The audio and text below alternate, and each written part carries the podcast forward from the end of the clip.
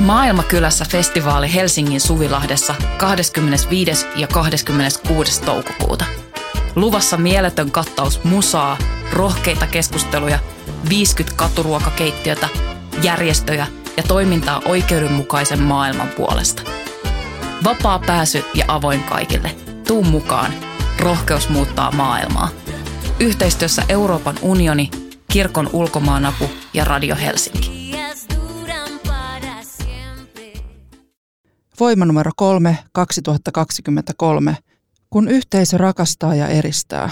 Teksti Mia Vistilä, lukija Hanna Niittymäki. Kontrolloiva yhteisö tarjoaa jäsenilleen tiivistä yhteisöllisyyttä ja merkityksellisyyden kokemusta, mutta samalla rajoittaa jäsentensä ihmissuhteita ja tiedonsaantia. Yhteisöllisyys on keskeinen osa ihmisyyttä, ihmisen lajityypillinen perustarve ja positiivinen asia yksilöiden elämässä.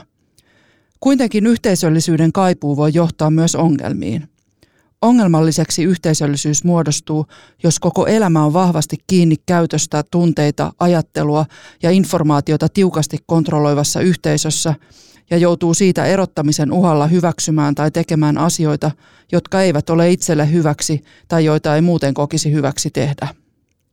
Tyypillisimmin kontrolloiviin yhteisöihin kuulutaan, koska vanhemmat kuuluvat sellaiseen ja niissä kasvetaan – Nuorina tai aikuisina yhteisöihin liittyvät ihmiset etsivät usein elämänsä suuntaa esimerkiksi kriisin seurauksena tai jos he kokevat olevansa yksin tai oman elämänsä sivuraiteella. Yhteisöön voi liukua myös vähitellen, kun kiinnostus yhteen asiaan johtaa toiseen, esimerkiksi sosiaalisen median algoritmien ohjaamana. Kontrolloivat piirteet liitetään usein uskonnollisiin yhteisöihin, mutta niitä löytyy monenlaisista yhteisöistä – Tiivis yhteisö tarjoaa kokonaisratkaisun, elämän tarkoituksen, identiteetin, sosiaalisen verkoston ja usein urankin. Usein tarjolla on jonkinlaista pelastusta esimerkiksi hengellisen tien, terveyden tai rahan muodossa. Kontrolloidut yhteisöt tarjoavat vaihtoehtoisen reitin menestykseen, omanlaiseensa eliittiin.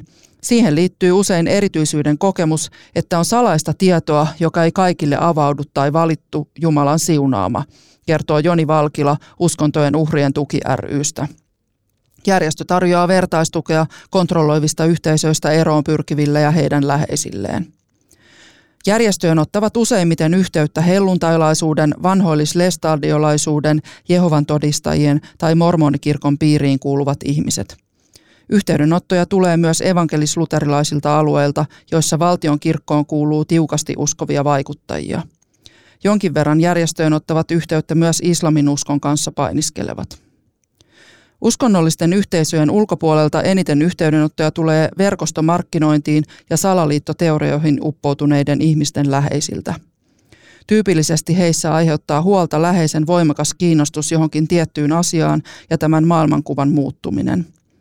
Läheisten mielestä oudot tai liian tiiviit yhteisöt eivät kuitenkaan välttämättä ole kontrolloivia – Varsinkin anonyymeillä nettiyhteisöillä ei yleensä ole valtaa yhteisön kanssa viestimisen ulkopuoliseen elämään, vaikka niihin voi kokea kuuluvansa vahvasti.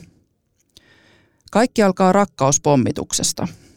Kontrolloiviin yhteisöihin on usein helppo liittyä. Uudet tulijat toivotetaan tervetulleeksi ja heistä ollaan kiinnostuneita – Rakkauspommitus on tarkoituksellinen strategia. Usein tietoa yhteisön toiminnasta jaetaan yhteisön jäsenille vähitellen. Ensin varmistetaan jäsenen lojaalius. Yhteisö voi myös neuvoa suoraan, mitä medioita kannattaa kuluttaa ja mitä välttää. Yhteisöllä on oma maailmankuvansa, sääntönsä ja sanastonsa, jotka erottavat oman ryhmän jäsenet ympäröivästä sosiaalisesta todellisuudesta. Yhteisö voi myös neuvoa, ettei ulkopuolisten kanssa kannata olla tekemisissä. Voi käydä niinkin, että perhe ja lähipiiri kokee uudet asiat ahdistavina ja ottaa itse etäisyyttä.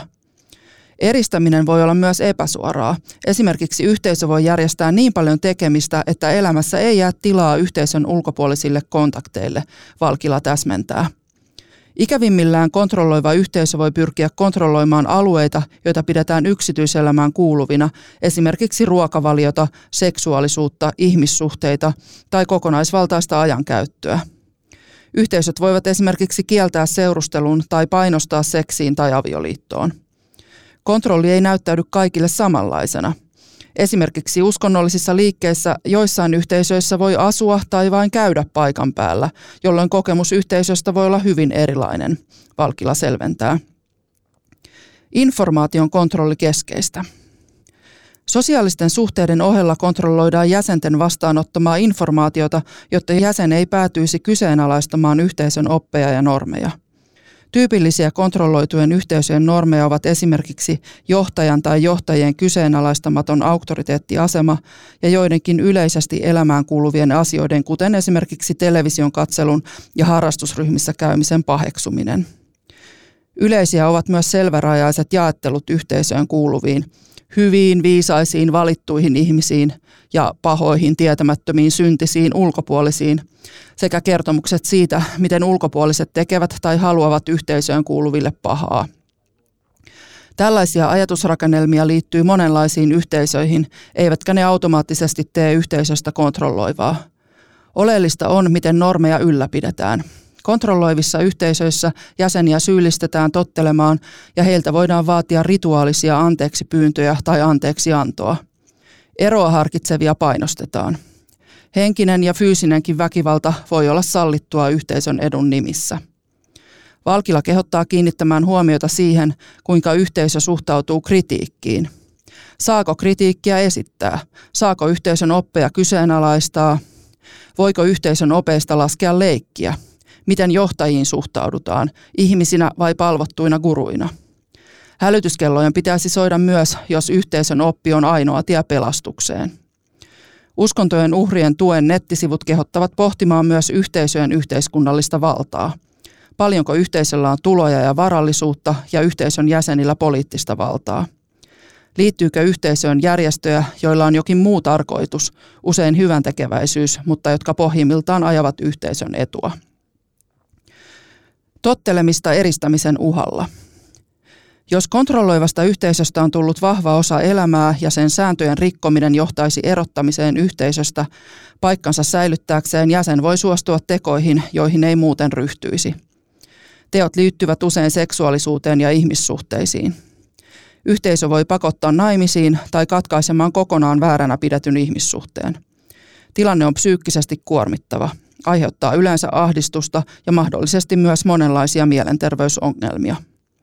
Yhteisöstä lähdön syynä on usein ristiriita sen kanssa, mitä yhteisö pitää oikeanlaisina ajatuksina tai käytöksenä.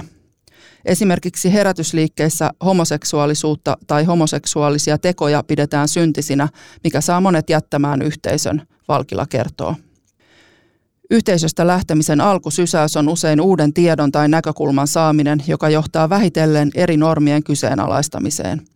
Valkila toivoo, että kaikille lapsille opetettaisiin koulussa elämänkatsomustietoa ja siinä erilaisista maailmankatsomuksista. Etäisyys normeihin voi syntyä myös esimerkiksi ulkomaille muuton seurauksena. Vaikka pysyisi saman yhteisön sisällä, eri puolilla yhteisöjen tavat vaihtelevat ja siinä saa etäisyyttä vanhoihin tapoihin. Yhteisöstä lähtemisellä voi olla laajat seuraukset koko elämään. Voi käydä niin, että suhteet perheeseen, sukuun ja ystäviin viilenevät tai katkeavat, sillä esimerkiksi Jehovan todistajissa vaaditaan, että entisiin jäseniin ei pidetä yhteyttä. Samalla saattaa mennä työpaikka ja asunto, jos asuu vuokralla tai jos työnantaja on yhteisöstä, Valkila havainnollistaa. Myös yhteisöstä lähtemisestä tai erotetuksi tulemisesta seuraa monille mielenterveysongelmia – Lieväkin sosiaalinen eristäminen aiheuttaa ihmisissä stressiä. Aivoissa hylkäämisen tuska koetaan samoilla alueilla kuin fyysinen kipu. Eristäminen on todella julma toimenpide. Pahimmillaan ihminen on ollut ensin yksin, löytänyt yhteisön ja sen jälkeen on taas yksin. Jos yhteisössä suhtaudutaan negatiivisesti opiskeluun, lapsesta asti yhteisössä asunut lähtiä jää tyhjän päälle ilman koulutusta ja taitoja selvitä yhteisön ulkopuolisessa maailmassa.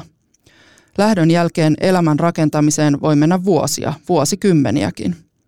Jos on asunut lapsesta asti rajoittavassa yhteisössä, ei ole kokenut samoja asioita kuin muut ikäisensä.